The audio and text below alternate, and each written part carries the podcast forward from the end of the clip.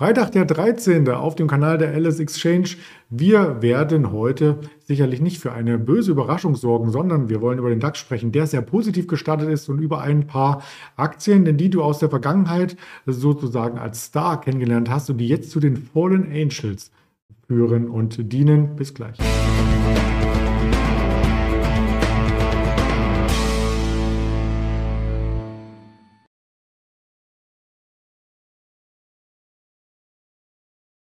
Gemeint sind Buy und Meet, Robinhood Markets und Shopify. All diese Aktien haben zusammen auch Quartalzahlen jüngster Zeit gemeldet und wir schauen neben dem DAX auch auf den großen US-Markt, auf den S&P 500 und das möchte ich nicht alleine tun, sondern mit unserem Händler Daniel Düsseldorf, den ich begrüße. Hallo Daniel. Hallo Andreas. Ja, jetzt haben wir auch hier das Bild, den Ton, alles bestens und auch den DAX bestens. Wir haben erstmals seit mehr als einer Woche uns wieder über der 13.900er Marke blicken lassen und das ist der ein oder andere Anleger schon freudig, wenn es in Richtung 14.000 geht, oder? Ja, das denke ich auch. Ähm, ist auf jeden Fall äh, ein sehr positiver, äh, positiver Start in den Freitag. Ähm, DAX hält sich aktuell wesentlich fester als der, äh, als der Nasdaq. Die Tech-Werte ähm, das ist auf jeden Fall äh, aktuell positiv herauszustellen. Man soll den Tag nicht vor, den, äh, vor dem Abend loben und vor allem nicht vor den äh, 15:30 äh, Amerikanern. Müssen wir abwarten, was da noch so, ähm, was da noch so kommt. Heute noch mal spannende Arbeitsmarktdaten. Ähm, deswegen darf man sich da wahrscheinlich nicht zu sicher sein, aber sieht äh, zumindest heute Vormittag oder Mittag erstmal netter aus. Mhm. Und mittelfristig hat sich dadurch das Chartbild auch ein bisschen entspannt. Das habe ich jetzt mal mitgebracht und ganz genau ist das nämlich der Bereich vom 5. Äh, Mai, den wir jetzt wieder äh, gesehen haben, erstmalig wieder und ordentlich einen Abstand von mehr als 400 Punkten zu den Monatstief geschaffen haben. Ganz genau, das ist richtig. Ähm, wir haben uns äh, durch die, durch die Zahlensaison in, Europa durchaus positiv ähm, so ein bisschen durchge ja, durchgewurschtelt möchte man fast schon sagen, wenn man, wie gesagt, mit den, äh, mit den Amerikanern vergleicht. Ähm, sieht alles etwas freundlicher aus, äh, vor allem bei ähm, Konsumgüter- und äh, Industrieunternehmen, die nicht sonderlich von äh, Supply Chain Issues irgendwie betroffen sind, als äh, oder, oder die vor allem von den äh, Zinszykliken irgendwie da betroffen sind, ähm, als es eben der Nasdaq tut, aber eben auch der S&P. Den schauen wir uns genau im Detail an. Da hast du eine ganz langfristige Grafik mitgebracht. Was sagt die denn aus? Genau, wir haben ähm, den Chart vom äh, S&P 500 und äh, mit dabei die 200-Tage-Linie. Die 200-Tage-Linie ist eine relativ wichtige Kennzahl, vor allem bei Chart-Analytikern, aber auch ähm, ja, Leute, die ähm, keine großen Charttechniker sind, wie zum Beispiel ich, ähm, schauen sich diese Kennzahl immer mal wieder gerne an, beziehungsweise diese Linie ähm, beschreibt eben den Durchschnitt der Preise des Index oder des Underlyings der letzten 200 Tage. Und hier kann man relativ äh, gut und deutlich sehen, dass ähm, wir in den Jahren 1987, 90, 2011, 2016, 2018 immer wieder diese grün eingekreisten Punkte haben, wo der, wo der S&P auf der 200-Tage-Linie aufgesetzt hat und danach zu einem neuen, ähm, ja, zu, zu neuen Hochs und zu einem neuen Bullenmarkt über, übergesetzt hat. Ähm, mm, ja, man kann überlegen, wie man diesen, wie man diesen Chart deutet. Ähm, ich wollte nur damit sagen, dass wenn man sich vor allem die letzte Dekade anschaut, und in 2011, 16, 18, sind wir immer wieder an diese 200-Tage-Linie dran gelaufen, als, es, äh, als wir im Krisenmodus waren und haben uns dann aber auch wieder schnell davon befreien können. Ähm, es ist also durchaus noch Luft nach unten im S&P. Das äh, dürfte dann ungefähr bei 3500 äh, sein. JP Morgan war es, glaube ich, hat gestern ein Bear-Case-Szenario für Ende des Jahres von 3200 sogar äh, ausgemacht. Das würde bedeuten, dass wir die 200-Tage-Linie definitiv äh, durchschreiten. Ähm, ja, es ist halt immer nur spannend. Es geht sehr schnell nach unten und es kann auch noch äh, wesentlich weiter nach unten gehen. Aber in der Regel haben wir uns immer wieder dann auch relativ zügig dann von dieser 200-Tage-Linie wieder nach oben äh, verabschiedet, Gott sei Dank. Hm, ich äh, will dir da äh, als Charttechniker, ich selber bin Charttechniker, ähm, auch nicht zu viel reinreden, aber meines Erachtens ist es sogar die 200-Wochen-Linie. Ah, hast recht, natürlich. Das ist die 200-Wochen-Linie, klar. Äh, ja, neu verlesen. Aber, aber da gelten die, dieselben Aussagen. Also 200-Tage-Linie im kurzfristigen Bereich schaut man sich immer an als Trader und im ganz, ganz großen Aspekt dann eben die 200 Wochen in dem Sinne. Ja, genau, richtig. Danke für die Verbesserung. Alles gut. Ähm, wir werden natürlich immer über die Quartalszahlen berichten hier in den verschiedenen Sendungen, da sie für die tagesaktuellen ähm, Bewegungen an der Börse maßgeblich sind. Und wenn man sich da auch mal einen Chart anschaut, den du uns mitgebracht hast aus dem Bloomberg Terminal, da gibt es äh, ja richtig was zu entdecken. Genau, also ähm, hier sieht man ganz besonders, das sind eben die ähm, ja, Earnings Revisions, also die, die Anpassungen der Analysten, was die Gewinne der Unternehmen betrifft. Ähm, hier haben wir die Beispiele äh, von der Citigroup äh, eben für die ähm, Region USA und Europa. In grün die USA und in blau die europäischen Aktien. Und hier haben wir eben ganz stark gesehen, dass äh, bei Kriegsbeginn die ähm, Earnings äh, enorm nach unten angepasst wurden. Das aber in den letzten Wochen, ähm, jetzt haben wir hier den Monat April und auch schon den Beginn von Mai, die Revisionen wieder äh, freundlicher werden. Also die Analysten sind wieder positiver, trotz, äh, trotz Ukraine-Krise und Krieg, trotz ähm, Zinsproblematik und Inflation und Rezessionsängsten. Ähm, ja, das einfach nur so als Gegenpol zu dem Chart von gerade, dass es auch noch durchaus positive Aspekte in diesem Markt gibt. Das äh, mag der ein oder andere aktuell wahrscheinlich irgendwie noch so ein bisschen äh, vergessen. Wie gesagt, hier gibt es positive ähm, Revisionen, was die Gewinne der Unternehmen angeht für die kommenden Quartale. Und das sollte man bei der ganzen ja, Panik und den ganzen äh, roten Kursen in den letzten Wochen dann vielleicht auch mal wieder irgendwie so ein bisschen ins Auge fassen. Mhm. Und manche Kurse sind ja so weit nach unten gerutscht, damit sind wir bei den Fallen Angels, ähm, dass äh, durchaus ein Aufsammeln dann auch äh, Sinn macht. Vielleicht auch intraday. Ein Beispiel dafür war die Beyond Meat gestern. Also wer die Quartalszahlen sich angeschaut hat am Mittwochabend, der hat am Donnerstagmorgen gedacht, oh oh, wo soll die noch hinfallen? Das war ein Allzeittief, aber sie hat sich sehr, sehr dynamisch auch wieder erholen können. Genau so sieht es aus. Sie ist äh, zwischenzeitlich unter den IPO-Preis gefallen, äh, notiert, glaube ich, immer noch äh, da aktuell. Ja, die Zahlen sind rausgekommen und äh, sofort, wie eigentlich, ja, eigentlich jedes Unternehmen so in letzter Zeit ähm, total abverkauft worden. Die Erwartungen sind nicht erfüllt worden. Die Erwartungen waren schon sehr niedrig. Ähm, viele Leute sind äh, schockiert gewesen über die Margen. Die Bruttomargen sind aktuell nur noch 0,2 Prozent. Ne, da wird dann auch so ein bisschen überlegt, wie soll das Unternehmen die nächsten Jahre überhaupt noch ähm, überstehen. Man hat im abgelaufenen Quartal einen Dollar pro Aktie Verlust gemacht. Also da muss man nicht, äh, da muss man, da muss man kein Mathe-Genie sein, um, äh, um zu wissen, dass das so in der Form nicht lange durchhaltbar ist für das Unternehmen. Ähm, dann hat man sich aber wieder so ein bisschen auf die positiven Aspekte wohl äh, fokussiert. Ähm, hat eben gesehen, dass es durchaus äh, neue Produkte gibt, die, äh, die gut ankommen. Ähm, man ist äh, bei McDonald's gibt es immer wieder noch so die Hoffnung, dass McDonald's das Unternehmen irgendwann permanent auf, die, ähm, auf das Menü nimmt. Ähm, ja, was man aber wirklich leider zugeben muss, ist, dass die Umsätze in den letzten Quartalen ähm, absolut stagnieren. Das ist natürlich immer Gift für ein Unternehmen, was noch so jung ist und was so hoch bewertet war. Und ähm, man verliert äh, eben immer mehr Geld. In dem Chart, den du gerade aufgemacht hast, kann man es eben sehen. Ne? Die, die, Umsätze sind in Orange und äh, ja, die Gewinne beziehungsweise in dem Fall Verluste in Grün und die sind die letzten Quartale immer größer geworden. Das ist zum einen durch äh, Marketingausgaben zu begründen, zum anderen aber auch äh, durch neue Produkte, die wesentlich teurer sind in der Herstellung.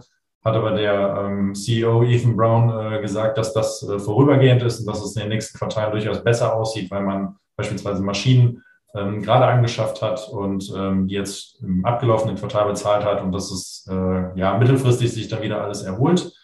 Was aber auch definitiv zu diesem äh, massiven Kursanstieg gestern geführt haben sollte, ist ähm, Short Covering. Also ich habe mir heute bei Bloomberg die Shortquote angeguckt.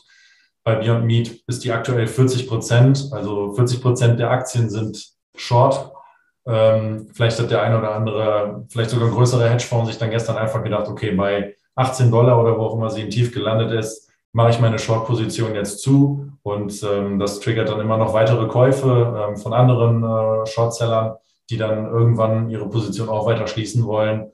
Dann, wie gesagt, haben die Leute sich auch wieder mal auf positive Sachen äh, fokussiert, sodass die Aktie gestern angestiegen ist. Ich bin ein bisschen skeptisch, ob dieser Ab Aufwärtstrend ähm, da wirklich nachhaltig war. Äh, heute Aktie auch schon wieder äh, leicht, äh, leicht im Minus ja, ist äh, leider einer der äh, gefallenen äh, Angel, wie wir eben gesagt haben. Und ähm, da bleibt wirklich abzuwarten, wie das Unternehmen ähm, den Turnaround da schaffen möchte. Ja, den langfristigen Chart braucht man gar nicht einzublenden. Der ist äh, stringent abwärts gerichtet. Wir waren im Hoch auch über der 200 sogar, also ähm, über 90 Prozent Kursverlust. Und äh, es gibt weitere Kooperationen. Wir hatten Taco Bell, wir hatten eine Kentucky Fried Chicken, wir hatten eine Pizza Hut. Jetzt ganz neu auch PepsiCo. Also vielleicht gibt es da eine Fleischersatzbrühe zu trinken. Man weiß es nicht. Ähm, die Produkte auf alle Fälle ähm, sind noch on vogue. Also man hört immer davon, dass sie auch in den ähm, Kühlhausregalen, ähm, zum Beispiel bei Metro findet man die die Patties ähm, zu liegen sind, aber ja, hat natürlich auch harte Konkurrenz. Lass uns zum zweiten Wert kommen, da wir gerade beim Einkaufen ähm, waren. Ähm, manche kaufen ja dann diese Aktien über einen Broker in den USA, über Robinhood. Der hat kein Deutschlandgeschäft. Insofern können wir auch drüber reden. Genau so ist es. Äh, Robinhood letztes Jahr an die Börse gekommen. Ähm, ja, der größte, der größte äh, Neo-Broker, wenn man so möchte, in den USA. Ähm, ja, auch da sieht der langfristige Chart ähm, schlimm aus, äh, ist auch ein äh, Fallen Angel. Ähm, problematisch ist, äh, die Umsätze sind äh, nicht mehr wirklich äh, angestiegen über die letzten Quartale. Robinhood macht 18 Prozent seines Umsatzes mit äh, Krypto-Trading. Und ja, was seit dem letzten Wochenende am Kryptomarkt passiert ist, hat wahrscheinlich auch der ein oder andere nicht Krypto-Interessierte äh, mitbekommen. Ähm, da sind manche Währungen komplett implodiert. Ähm, das sorgt nicht gerade für, äh, für Mut bei den Anlegern, dass äh, Robinhood dann trotzdem weiterhin ähm, ja, Umsätze generieren oder Geld, äh, Geld verdienen kann. Vor zwei Wochen haben sie bekannt gegeben, dass sie zwischen sieben bis neun Prozent des, äh, der Belegschaft ähm, rausschmeißen müssen, einfach um Einsparungen vorzunehmen. Ähm, und auch hier wieder, wenn man die Umsätze und äh, das, das Income in, äh, in Betracht zieht, wieder in Orange die Umsätze, die sind zwar positiv und die werden auch in Zukunft weiterhin ansteigen, so sagen die Analysten, aber ähm, Robinhood ist extrem ähm, unprofitabel. Man, man macht äh, Verluste, die sind weit über den Umsätzen, sicherlich auch wieder mit viel Marketing, aber auch teure Kickback-Zahlungen. Ähm, der Markt in Amerika für äh, kostenloses äh, Traden ist mittlerweile, mittlerweile sehr groß. Also selbst ähm, eingesessene Broker wie Charles Schwab bieten mittlerweile Commission-Free Trading an.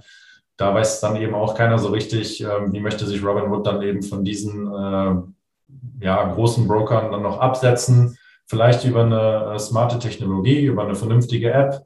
Aber wie gesagt, auch hier ähm, größere Shortquote von, ich glaube, 10 Prozent ähm, allerdings gab es jetzt hier gestern äh, nachbörslich die, die News, dass äh, es einen neuen Großaktionär gibt. Muss ich mal eben schauen. Der Herr heißt äh, Sam Bankman Fried, ist äh, selber Milliardär durch äh, eine Kryptobörse geworden. Ich glaube, FTX heißt die. Ähm, hat gestern für oder vorgestern für 600 Millionen ähm, Dollar Robinhood-Aktien gekauft. Das ist dann vielleicht auch mal wieder ein positives, äh, positives Zeichen für die Aktie. Mhm. Da wir gerade bei News sind, ich habe es schon jetzt einmal vorgeblättert, da gibt es auch bei Shopify ähm, einen äh, prominenten Investor.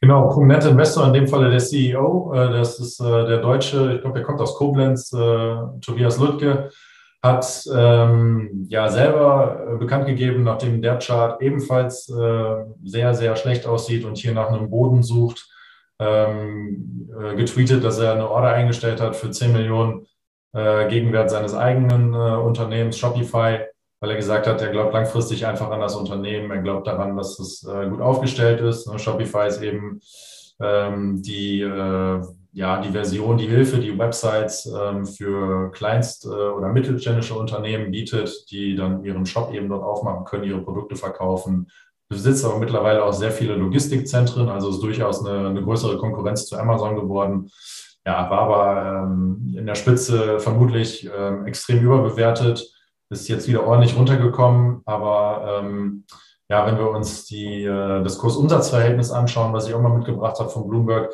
dann liegen wir da immer noch bei einem äh, Kursumsatzverhältnis von 10. Ich glaube, das ist noch eine Folie weiter.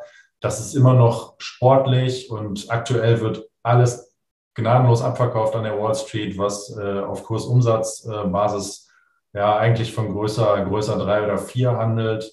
Also es ist auch da unter Umständen noch Luft nach unten. Ähm, auf der anderen Seite, wenn man sich die Zukunft anschaut, die Umsätze wachsen wirklich äh, stabil. Und wenn man drei, vier Jahre weiterschaut, hat man vielleicht keine Umsätze mehr von fünf Milliarden, sondern vielleicht schon von zehn Milliarden, einen wesentlich größeren Gewinn. Dann ist das eventuell aktuell unter Umständen auch ein Schnäppchen, aber das muss eben dann der, der, der Interessent, äh, der Kunde Käufer sich dann äh, selber überlegen und für sich selber entscheiden aktuell. Genau, und dazu haben wir auch noch eine längerfristige Grafik, ähm, die oben sehr, sehr rot dominiert ist. Ja, absolut. Es ist äh, wirklich ein Grauen. Ähm, alle Unternehmen, die drei genannten gerade, und ich habe noch Spotify äh, hinzugepackt und den äh, ARC Innovation ETF von Cathy Wood, der sehr viele dieser Aktien dann eben auch hält. Ähm, ja, es ist, also wir dürfen nicht vergessen, es ist eine, ein Chart, der am Anfang des Jahres begonnen hat und äh, du hast hier eine Shopify, die äh, zwischenzeitlich mit 80 Prozent im Minus war. Der, der Outperformer unter den ganzen, äh, unter den ganzen Aktien ist äh, sogar hier noch die Robinhood mit gerade mal 52 Prozent Minus. Ähm, ja, ich glaube, hier sind sehr viele Tränen geflossen bei den Aktionären. Ähm, da wartet wahrscheinlich die eine oder andere Aktie auf eine Bodenbildung und wenn die sich dann irgendwann mal gebildet hat, dann äh, mag die eine oder andere Zahl vielleicht dann nochmal wieder ein bisschen bisschen freundlicher und grüner werden. Aber ja, ist, wir sprechen ja oft über Aktien, die, ähm, die wie an der Schnur gezogen nach oben gehen. Heute, am Freitag, den 13., äh, haben wir es mal anders gemacht.